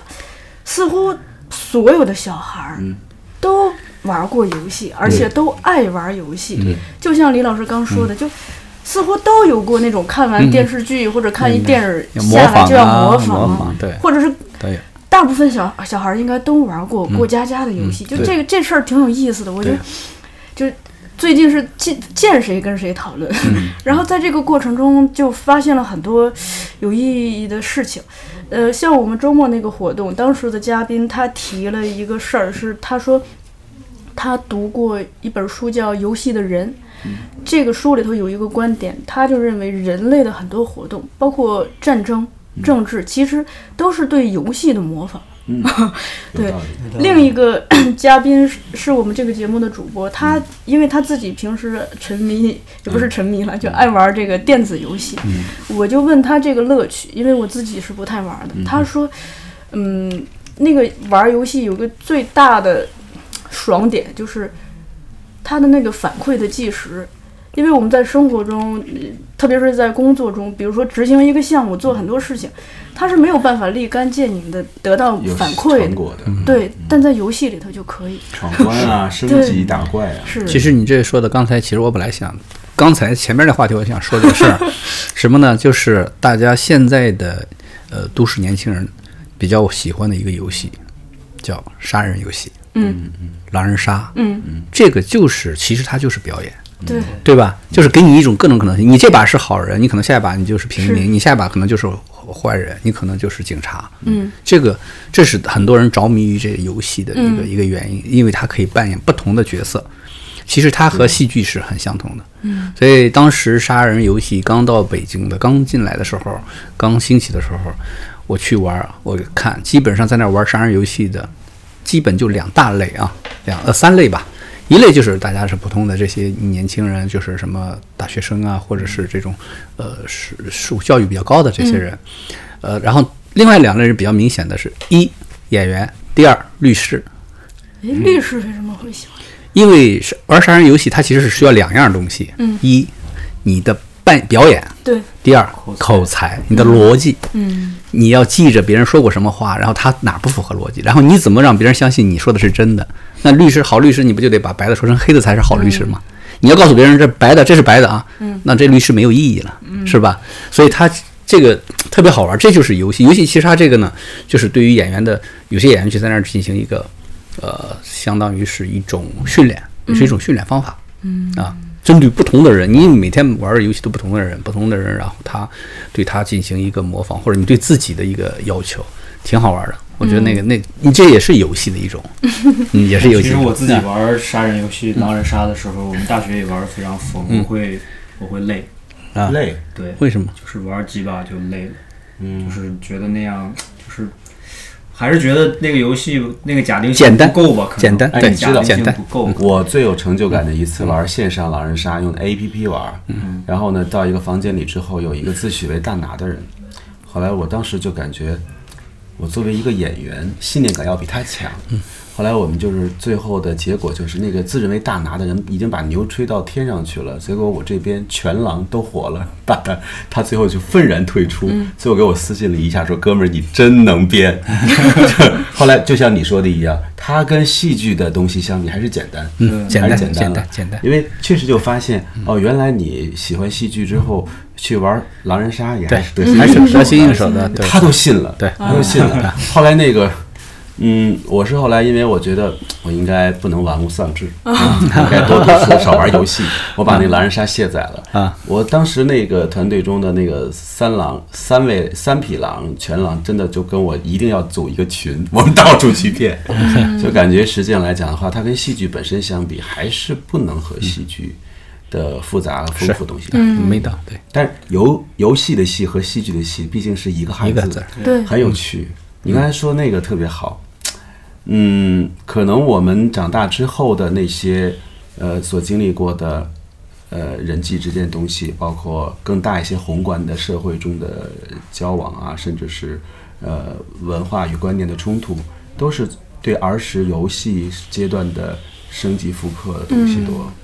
对，包括哪怕是有些负面的，可能有时候我们说使坏，嗯，我觉得使坏这个事儿本身，它心里的那个游戏性就很强， 就是对你如果正常没有那个心的话，就很难去做出这样的事情。那个东西确实虽然是有些负面，但是那个东西确实是个好玩儿的一种东西，你好像能从里边儿获得一个什么反馈一样。嗯，对，当然正面的肯定也有类似这种对，其实戏剧，我总觉得就是戏剧和生活，嗯，我先说声明一点啊，因为有的人老喜欢聊这个问题，比如说说做戏剧的，我们就是高尚的，这个我首先先反对，因为我觉得无论从事什么行业，大家是一样的，只是不同的行业、不同的工作岗位。然后呢，但是只是戏剧这个就是这个行业呢，特别好玩儿、有趣。嗯啊，大家觉得有趣。另外呢，对于一般人来说，他总觉得舞台上比较神秘，甚至是尤其舞台后边后台特别神秘对，等等。好多人想进后台都特别的小心，对吧？我有好多朋友说，哎，我能到后台去看一下吗？ 啊，我说可以，就这样的。所以呃，我首先声明这一点。另外一个呢，我觉得回到我们这个戏来说，《清明》来说，其实《清明》这个戏里边，嗯，这些人你会发现，这些这些人他们也在演戏，就里边那些角色都在演戏，戏中戏，对吧？他们就是在演戏啊。呃他嗯怎么把这个人塑造个什么成英雄？那个结果真正救人那个人怎么怎么怎么怎么来要追回自己的东西？其实他也是一种都在怎么让别人相信你，互相的证明，它也是一种演戏啊。咱们那戏其实对挺好嗯我觉的，嗯得就像就是第一幕，像像赵薇老师跟另外他们连长和专员的队，那个小戏的那种点儿特别多嗯啊，对，就很很难的这个戏，就对是其实他们就是说俩人关系不错，然后就是一个是在主导，一个是领导，当然。我跟你聊着聊着，可能就跟你聊、聊到兄弟，哎，你干嘛跟我见外呢？可能也是真的。突然说着说着又开始回到官腔了，就是像我们说的那个绕口令似的，我知道你是假的，我也知道你知道我知道你是假的，嗯就是但是我们又就都要按这个假都的要按这假的来来，但假的来的过程中其实又有真的，然后就挺有意思。其实我们生活中好像也都是这样，对你看，呃，有些人自谦说他完全不会表演，他没有表演天赋，可是他在路上碰到一个他没有那么想遇见的人的时候，那个客套的感觉，瞬间进入情境，信念感极强， 完成得特别好。是，哎呀，你好，你好，好久不见，你怎么这么漂亮啊？哎，你瘦了是吧？所以就是小雨刚才所说那个，我知道你说是假的，我也知道你知道我知道你说的是假的。但俩人还能完成那样的一个这个社交活动中的一个剪影和片段，那就是小品片段，对那对吧？就是对而且旁观的人一定知道啊，他说的是假的，他他也也知知道道哎他说说的是是假的假的。对那么我们。当然，他没有在为我们演出，嗯，但假定他为我们演出，他就观演关系就成立了。嗯那么他完完成的非常出色，嗯，但他回来到了排练场，他会告诉你说：“我紧张的说不了话，我不是个做演 员的料。”但实际上表演真的还满天生的，满嗯天生的嗯满天生，而且表演是不可或缺的。这个人可以不识字，可以这个在其他能力上各种欠缺，他不能不会在生活中随时随地开始一个表演符合情境符合情境的的表演加引号的表演啊。我们不是说表演艺术啊， 这样说会有人反对嗯了，你怎么能这么来理解表演呢？嗯，不是表演艺术啊，嗯就是我们说生活里的这种东西。回到咱们《清明》这个戏，因为我。呃，了解到里头男、男那男演员特别多，男女演员对特别少。对其实关于男性形象这个，我也是，呃，挺想跟大家讨论的，因为嗯，这些年我看到的，不管是公众的，比如说这个明星 idol 这种男性形象也好，或者是我们具体的影视戏剧作品里头的男性也好。其实我我自己是看的挺不太满足的，我觉得现在的这个生活中和作品中的男孩儿都都缺乏这种以前我们理解的那种传统意义上的那种特别爷们儿的东西。我们特别希望更多看到爷爷们儿的东西。对嗯，那这是女性正常的这个习 惯。因为我那个周末刚看了一个，呃，三船敏郎的纪录片儿。当我看到他那个形象的时候，我就慨叹，我觉得这种形象在这个时这个时代的审美下是，其实这样子的演员会特别少。七五是那个是吧？对，啊，啊我知道，他非常他非常爷们儿。对呀、我觉得这么理解，可能你排斥的东西倒未必只是简单在爷不爷们儿或男不男性化。嗯，其实这男性化这三个字特别值得考量，就是怎样男性化、女性化，它是一种外在。嗯，就像我们出需要出去社交的时候，需要面对他人的时候，把自己外化一下。我要穿的怎样？我今天是校园风，还是这个机车风啊？这就是一种风而已。三山敏郎也可能私下你也不知道他是什么样。嗯嗯，也就是说，可能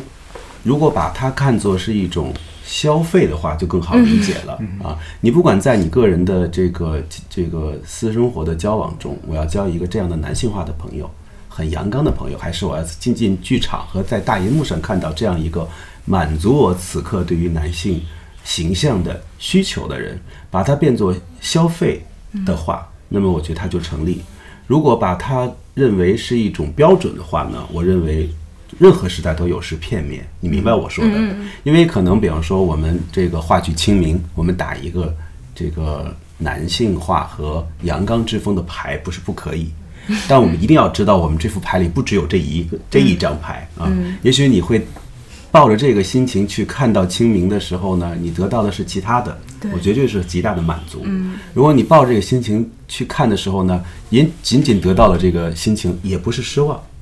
但还有可能你抱着这个要去看男性和阳刚之风的这个进去之后，发现你没有找到，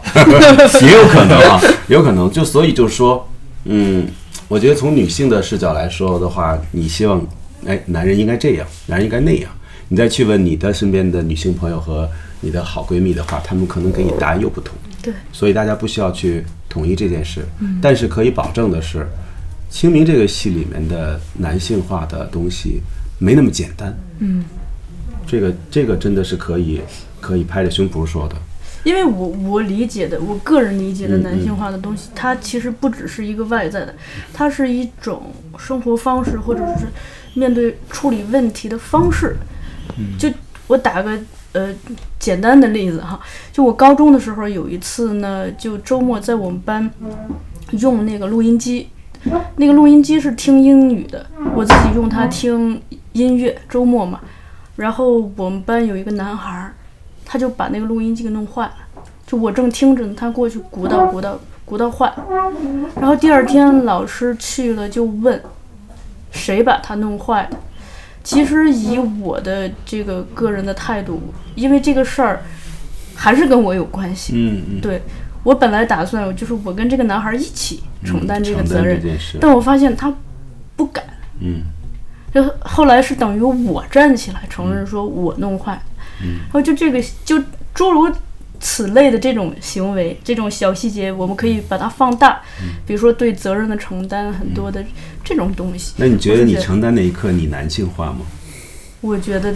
挺酷的吧？ 很酷，对但是呢，归它类不到它性与别性别没关对系，对对其它实是一一个人人的对，品行担当品行品行品行。当然，你希望这样的品行在男人身上能够更多的体现对啊，因为男人本身无论从他的生理还是他的目前的啊所谓的社会角色分工来讲，对他更多要需要呃亮出他的肩膀。承担一些。亮出肩膀，同时不可能不亮心胸，这也是很正常的，没有任何这个性别上的这个偏差。嗯，但是你当时站起来的时候，我觉得我很同意你所说的，就是很酷，很酷，就是就是说，在我们那戏里，大家当时四幕几啊，为了推卸责任， 呃对，第一是场、二场都有吧，反正 就我跟你讲，就是嗯，你会觉得挺有趣的。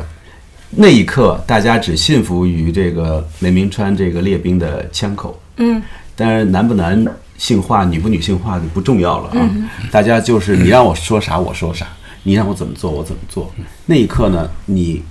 略摸会接受那个情境的同时，会对所谓的男性化这件事比较失望，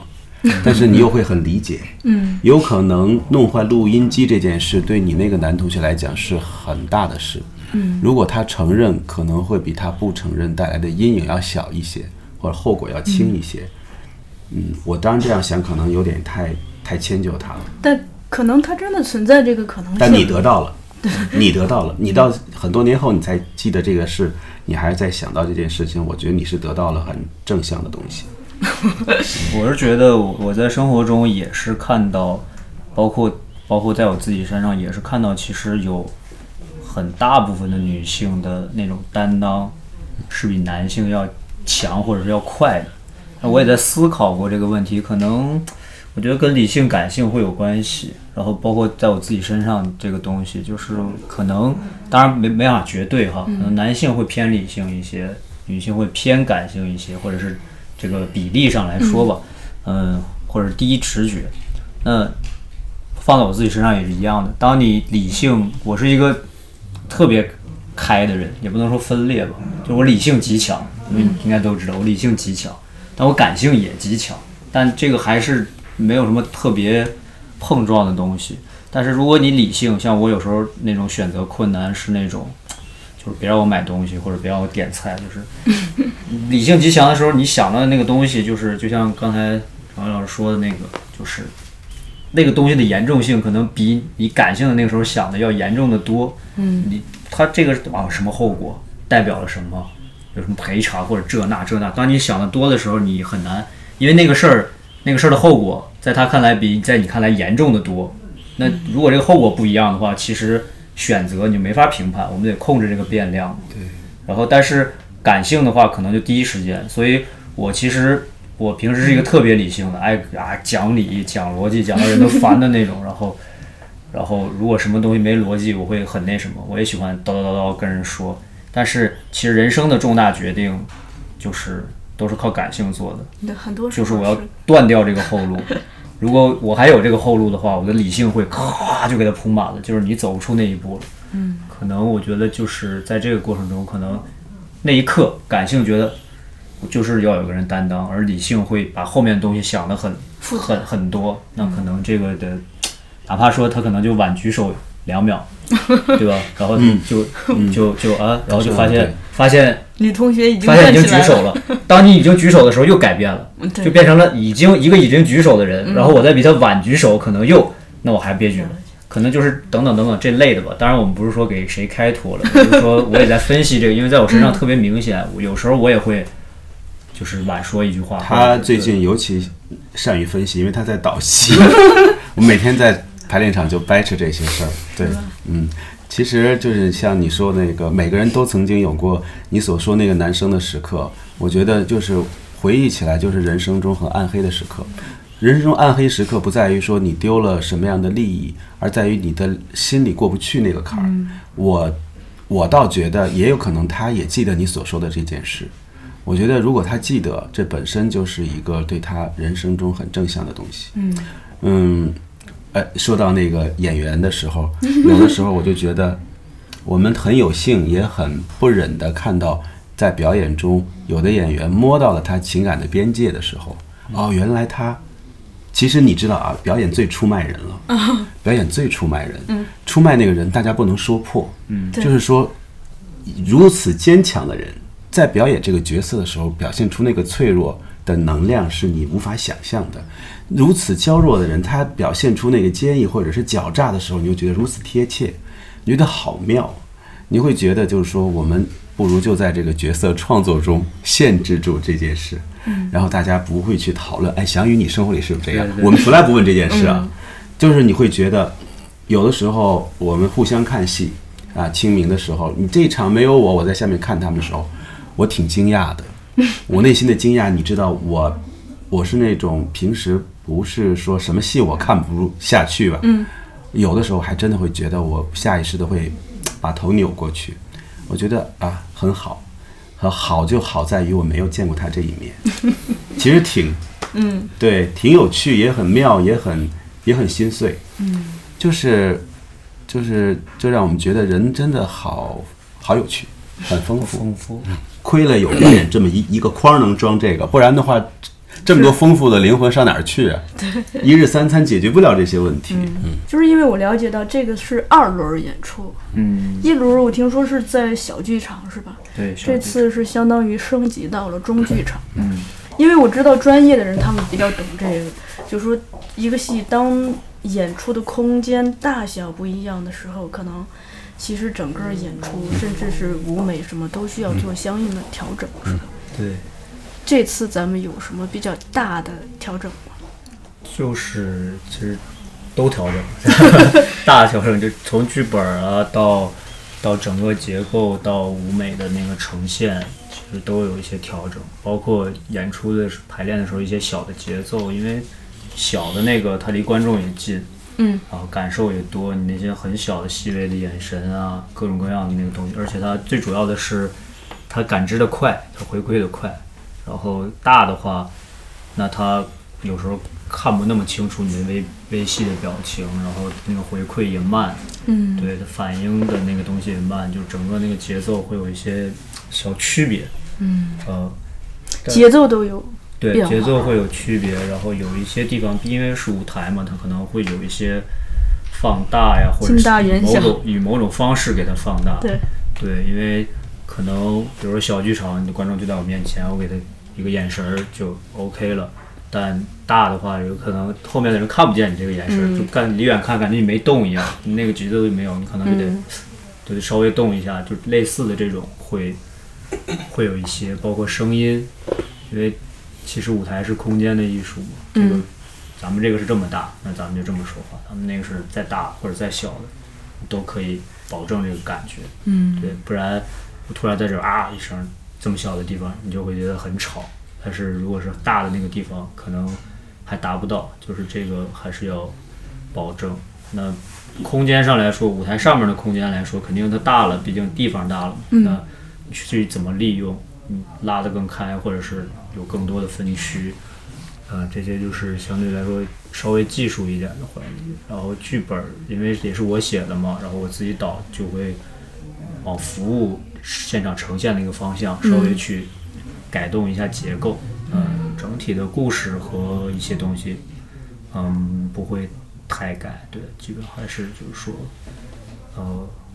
和原来的主题主线是一样的。咱们这次是在龙福剧场演是吗？对，龙湖剧场，是哪个厅？就哪哪个那个二层的吗？嗯，你说的是就是那我个记得大它剧里头场，有对，就那个大剧场，一样，它应该是如果电影的话，应该是一号厅。就哦就是哦一进去以后，它有观众有二层，嗯，，对，就那个那那个厅得多大呀？那个厅是多一少多少座？五百三十座，嗯三十座，哦那那是升级的对跨度挺大的。对，因为它你想你得用麦，对对吧？然后你要小剧场，它不用麦，就是面对面的演。一用麦的话，就有很多的问题，有有技术的问题啊，也有这个表演的问题啊。技术问题是导演来调，表演的你像有些演员自己来找那种大剧场演出的感觉，那是有很多人上了大剧场以后，他上了舞台以后，他不一样了。他不一样，对对，那个是也是考验，也是考验一个演员的一个基本功的一个一个一个，就是适应不同的演出场所。演出都是哪几号到几号来着？春节嗯呃，四月二明十确一三下到四月二十五晚上七点半，啊、演三天，对，演演三嗯三场，对，是五六日吗？呃，二三四，二三四、周二、周三、周四，二对，三四，哦，反而是避开了五对六对日。对啊因为这这是它是这样的，这个因为这个戏现在是呃龙第二届龙福戏剧月的演出节目，啊、所以它在排档期的时他候们嗯不内部不。有一个档期。对对，它不能够说你想能周末就自己来，选如果都是周末的话，那这个戏剧月就没没法没法，这个戏剧节就没法了进行了。对，是这么一个情况。对，好的，嗯，那今天咱们也聊了不少了， 对。这嗯，其实是完全，我觉得完全可以接着聊下去的。有好几次我都忍住这个想要呼应的冲动。 对， 那咱们就在一首歌中结结这个尾，因为我听海峡那边说，咱们这边是有一首原创的音乐，对吧？对对，那个小雨这边可以介绍一下这个音乐。词曲呃嗯，对，就是你作词对吧？呃，其实就是也不能叫作词 吧，就是对，就是然后一个师弟，然后他做的曲，呃师弟还特年轻王王宇宇晨晨呃嗯特别年轻，还没毕 业，然后也是这个在理工理工男里的一个热爱音乐艺术的 人，呃当然也热爱表演艺术，啊嗯然后就是当时想名字也不是说随便起吧，就是我在找，呃，就想到了木棉，然后因为木棉花的花语是有英雄嘛，然后就是感觉跟这个挺像的，然后也正好是，嗯、因为去年在演的时候，正好二零一八这个年份也也挺神奇的，然后。然后正好是九一八这个事变，然后九一八九月十八这个事儿呢，也曾经有过这个，就是一百二十年前那个谭嗣同夜访法华寺的一个事件，所以就把这些，我觉得就对，因为我一个喜欢历史的人，包括写这个本子的感觉，就是历史的纵向这个，呃，兴衰胜败，可能对于个人来讲，就好像、当时的谭嗣同也好，或者是袁世凯也好，他救不了那个时候的所谓的大清，或者是凭他自己，他们的选择是是在左右历史，但是他们的选择也都在历史中，就是没办法说在那个洪流中说凭让自己能够对，包括谭嗣同肯定也不是说他就非常特别想选袁世凯，但他就必须要选他，对吧？袁世凯也可能也不想让他选，对，等等，就和清明，我觉得这个故事还挺像的，就是我们包括说宣传专员，他也不是说我一过来我就一定想做这样的事情，就是在那样一个洪流中，在那样一个时代下，就是有一些东西我也是，毕竟是我们在被推着走，我们只是在推着走的过程中，我们选择抓一个什么东西，是让自己慢点儿走，还是说让自己快点儿走，还是说我要带着什么东西一块儿走？嗯，觉得就是人的一种既渺小吧，又有选择的那个东西的权利的那样一种东西。嗯，然后也是这个歌儿也是可能表现出，因为我们说了嘛，这个献给无名英雄和爱他们的人。然后还有一个提及，就是说我们对英雄的事迹如数家珍，但他们不是事迹，是人。所以，那不管英雄也好，或者是前方的战士也罢，后面的等待他们的家人或者亲人或者爱他们的人，他们在远隔或者是生死相离这个过程中，就是我们到底在要什么？嗯，其实我觉得这个戏里挺重要的一个东西是，他们每个角色都有很自己很相信的东西。信念。对他们这个相信的东西，可能也不是一下生就是这样的，他们也是在他们的经历中逐渐形成了一种他们相信的东西。嗯那么他们相信的东西彼此碰撞的时候，他们还愿意坚守这个相信的东西，但这就是是信仰对，但是他们坚守这个东西的同时，他们去放掉和牺牲了一些东西。但是很有意思的就是，包括我们人生也是一样，就是当我们扔掉和放弃和牺牲一些我们觉得可能没那么重要或者是可以牺牲掉的东西的时候，可能那个行为本身就和我们相信的东西是相悖的。嗯，就好像我们为了得到这个东西，我们必须扔掉这个东西，但我们扔掉了这个东西以后，那个东西好像就不是在不再是那个东西。嗯，所以就还我觉得还挺挺有意思的。因为我觉得取这个名字挺有意思的。呃，一个是中国人看到清明就会想到清明节嘛，清明节是一个祭祖或者是为烈士扫墓的日子。我们小呃初中的时候经常被学校带着去给烈士对对 对扫墓。对，另一个是在中国的文字中，“清”和“明”这两个字其实是一个非常正向的一个境界。嗯，而且对这个境界是，其实可能是我们很难达到的。是对，就这个挺有意思。是然后就是，而且我们就是两剧里的主人公演呃演那个角色们名字里也都有清和明，嗯，然后我觉得这个嗯就是清明这个节气本身，嗯、它首先是个节气吧，就是跟起初肯定跟所谓的扫墓祭祖都没关系，然后其实不知道，其实不知道怎么会变成就是现在这样的一种意义。但是它可能从古至今，它也有个纵向的一个东西，它可能都是代表着某些某些东西。你是给祖先也好，你是英雄也好，然后然后其实我们离我们最近的所谓的封建王朝也用了这个作为国号，还挺有意思的。然后就像你刚才说的，这两个字的是那样一种形容词，也也不知道当初他们，当然有历史有各种记载啊，也不知道他们当时起这个名字、定这个国号的时候是出于出于什么想法。对，但是其实那个是我们可以想见的，我们最了解的所谓的那种帝王专制式的那种社会的景象。其实说实在的，就是因为现在古装剧或者什么的之所以会那什么，就是宫斗剧那么多或者什么，就是其实，在比明往前的那个时代，就是元当然可能就就另说了，就是宋嗯啊什么，可能我们现代人有点儿有点儿无法想象，我觉得就那样的时代到底是个什么时代？嗯，因为明清还是那个专制系统已经很那种君臣是吧，奴才什么那种东西，但可能再往前，不见得到那个地步，但我们可能无法想象，就还是这个离我们更近一些，所以我觉得这个还挺有意思的。我还挺期待咱们这个剧以不不同的方式吧，哪怕比如说海报张贴出去，节目播放出去，戏剧呈现出来，跟更多的观众相遇。对，另一嗯对个是也非常期待三位每个人都会有原新的作品不断的出来，这样子我才有更多的机会邀请大家过来聊天儿。荣幸，对谢谢谢谢谢谢谢。非常欢迎三位以后就经常过来好，没问题，聊一聊。好的， 对，特别聊得很好，好的，那咱们今天就结就束这了，样好好谢谢各位听拜众拜嗯。谢谢拜谢谢，再见。一壶浊酒今日还，夕阳山。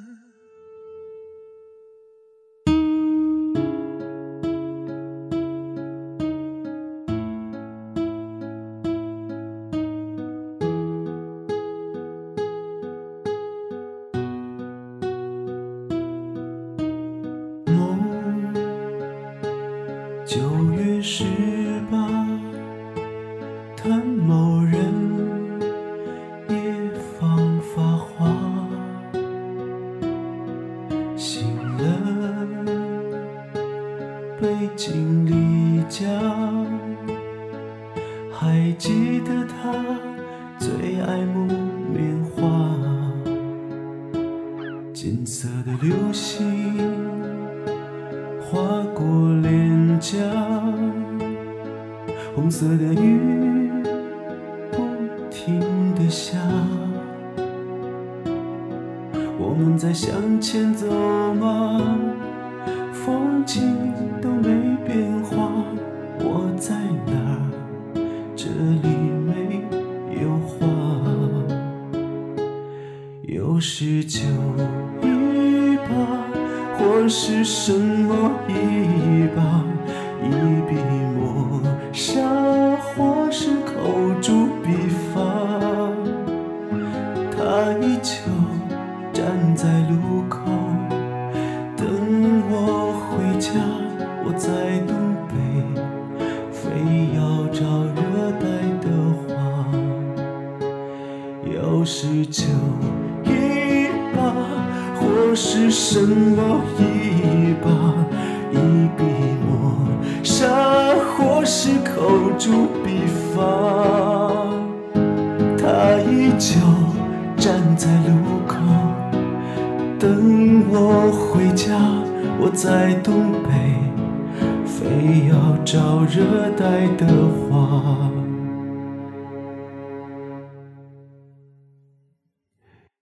雨水被风吹干了，我呼喊着，他不答，天地再大，我们终是井底之蛙，我们之间。开满了。